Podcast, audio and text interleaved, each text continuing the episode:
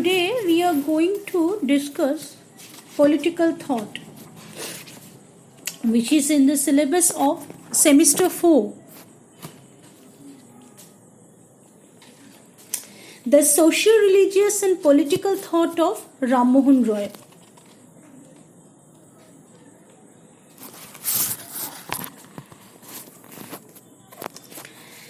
See, in 1933, at a meeting held to commemorate the centenary of Raja Ram Mohan Roy's death, several thinkers Rabindranath Tagore, Sarvepalli Radhakrishnan, Bipin Chandra Pal, and others spoke of him as the father of modern India. In his address entitled Inaugurator of the Modern Age in India, Tagore referred to Ram Mohan as a luminous star in the firmament of Indian history.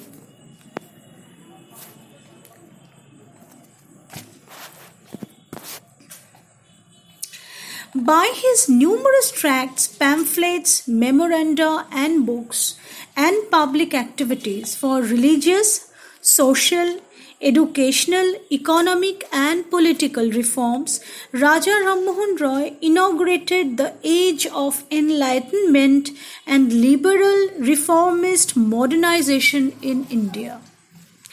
In doing this, he drew on his wide knowledge of Perso Arabic, classical Greek, Vedantic, and modern Western thought.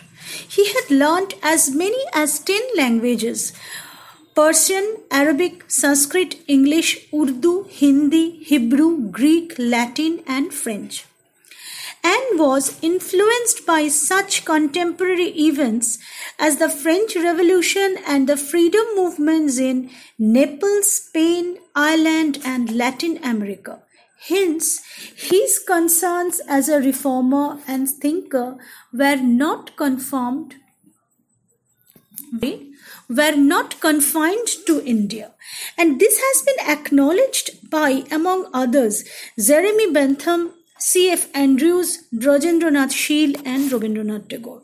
Andrews called him the pioneer of the whole world movement, while Bentham, before he met Ram Mohan during the latter's visit to England, addressed him in a letter as an intensely admired and dearly beloved collaborator in the service of mankind.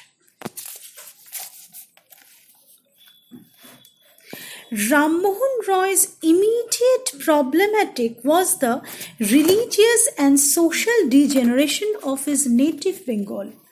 Beng- his biographer has given a description of the then decadent condition of the society. Who wrote that Thick clouds of ignorance and superstition hung over all the land. The native Bengali public had few books and no newspapers. Idolatry was universal and was often of a most revolting character. Polygamy and infanticide were widely prevalent, and the lot of Bengali women was too often a tissue of ceaseless oppressions and miseries, while as the crowning horror, horror, the flames of the sati were lighted with almost incredible frequency even in the immediate vicinity of Calcutta. Several of degenerate features of Bengal society were singled out scornfully in Ram Mohan's first published work, Tuhafat ul Muwahhidin, A Gift to Taste, published in 1803-4 at Murshidabad, where he was living at that time. It was written in Persian with a preface in Arabic. In it, he exposed such irrational religious beliefs and corrupt practices of the Hindus as the belief in revelations, prophets, and miracles. The seeking of salvation through bathing in a river and worshipping in a tree, or being a monk and purchasing forgiveness of their crime from the high priests, and the hundreds of useless hardships and privations regarding eating and drinking, purity and impurity, auspiciousness and inauspiciousness. So Ram Mohan was particularly concerned with sectarian religious dogmas and practices. He noted that in the name of their separate religious orthodoxies, people develop discord among themselves by giving peculiar attributes to that being and holding different creeds consisting of the doctrines of religion and precepts of the forbidden, haram, and the halal, the legal. In the introduction of his Bengali translation of the Isha Upanishad, he pointed out the need to correct these exceptionable practices which not only deprive Hindus in general of the common comforts of society but also lead them frequently to self destruction. Rammohan identified himself with the victims of religious orthodoxies, which he wrote in Tuhafat have become causes of injury and detrimental to social life and sources of trouble and bewilderment to the people instead of tending to the amelioration of the condition of society. So, how is it that the irrational and corrupt religious beliefs and practices which militated against the social comforts and political unity of the people were actually followed by them? Ram answer was that the priestly class which invented and perpetuated those dogmas and doctrines derived benefits from them.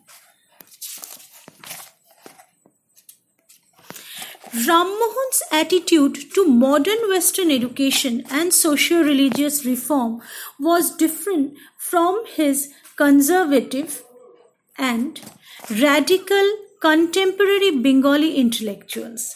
The conservatives, led by Raja Radhakanta Dev 1784 to 1867, favored modern Western education. However, they did so not for its scientific spirit or emancipatory ideas, but merely for its instrumentality for career advances in the professions and services under the British.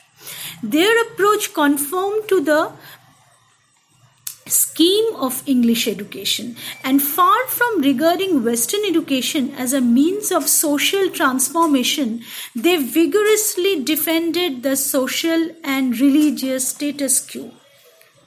They fully endorsed British colonial government's policy of non-interference in the socio-religious orthodoxies of the native peoples. In fact, as Radharaman Chakravarti has pointed out, the state society interaction had long been under suspension as a result of recoiling of the Hindu society in the face of the consolidation of Muslim rule in India.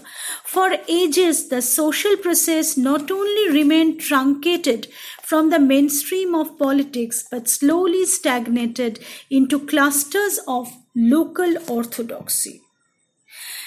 Ram Mohan's reformism was also opposed by the young radicals led by the Anglo Indian teacher of the Hindu College, Henry Louis Vivian Derozio,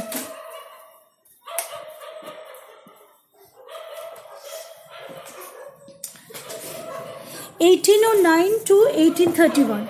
Influenced by Voltaire, Hume, Jeremy Bentham, and Thomas Paine, Derozio became a rationalist freethinker and denounced Hindu religion. He called Rammohan and his group half liberals and opportunists. He wrote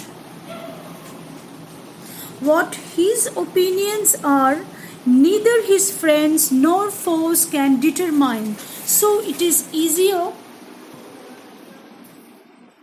to say what they are not than what they are. And Rammohun, it is well known, appeals to the Veds, the Quran, the Bible, holding them all probably in equal estimation, extracting the good from each and rejecting from all whatever he considers apocryphal. He has always lived like a Hindu. His followers, at least some of them, are not very consistent, sheltering themselves under the shadow of his name. They indulge in everything forbidden in the Shastras. While at the same time they feed the Brahmins, profess to disbelieve Hinduism, and never neglect to have pujas at home. So, from, the compa- from his comparative study of religions, Ram Mohan concluded that there are three basic tenets in all religion. Number one, belief in one universal supreme being. Number two, belief in the existence of the soul. And number three, belief in life after death.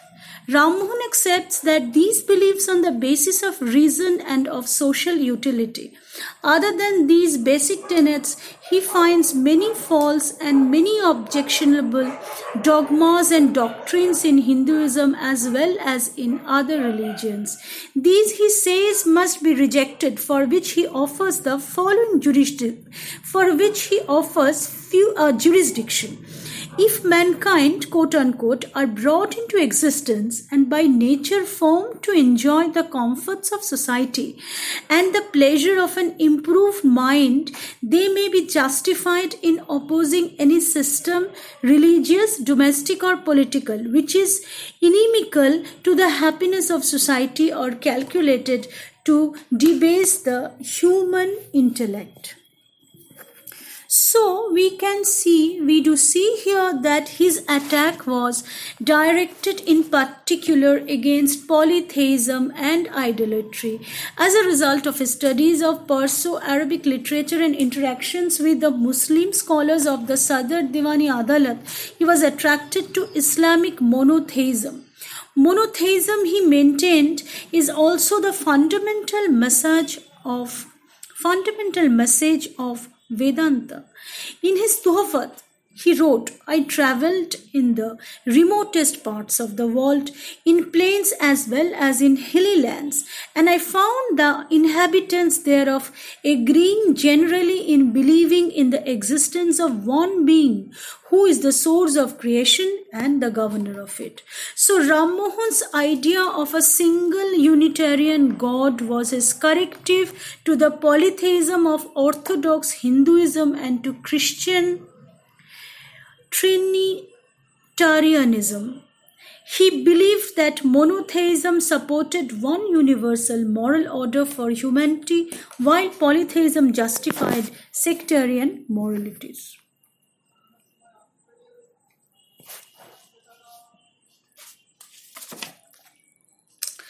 Well, in 1821, Rammohun supported the founding of Calcutta Unitarian Committee, of which he and his eldest son became members. He also set up a Unitarian press in Calcutta. Although he believed that Indians would benefit from the moral teaching of Unitarian Christianity, he did not become a Christian convert.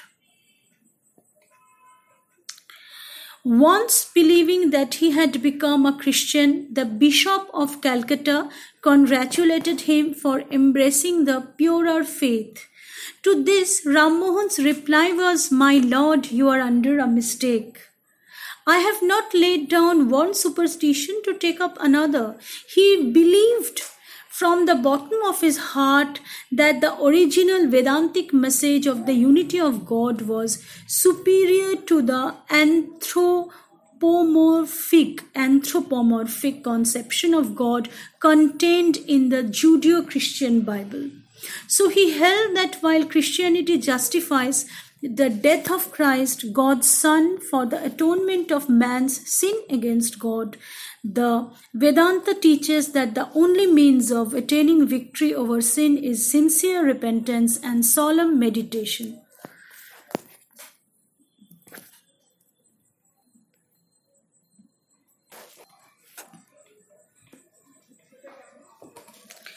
Ram Mohan is well known for his pioneering thought and action on the emancipation of women and especially on the abolition of sati or widow burning. So he, to the words of David Kopf, found Bengali Hindu women uneducated and illiterate, deprived of property rights, married before puberty, imprisoned in parda, and murdered at widowhood by a barbaric custom of immolation known as sati.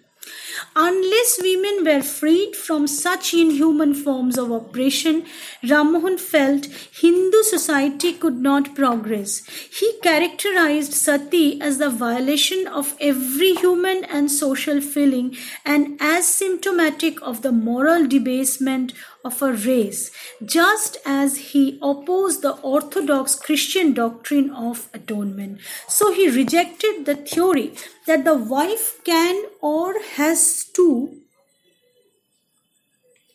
atone for the sins of her husband. He also cited the sacred texts to show that they permitted the wife to continue her life even after her husband's death.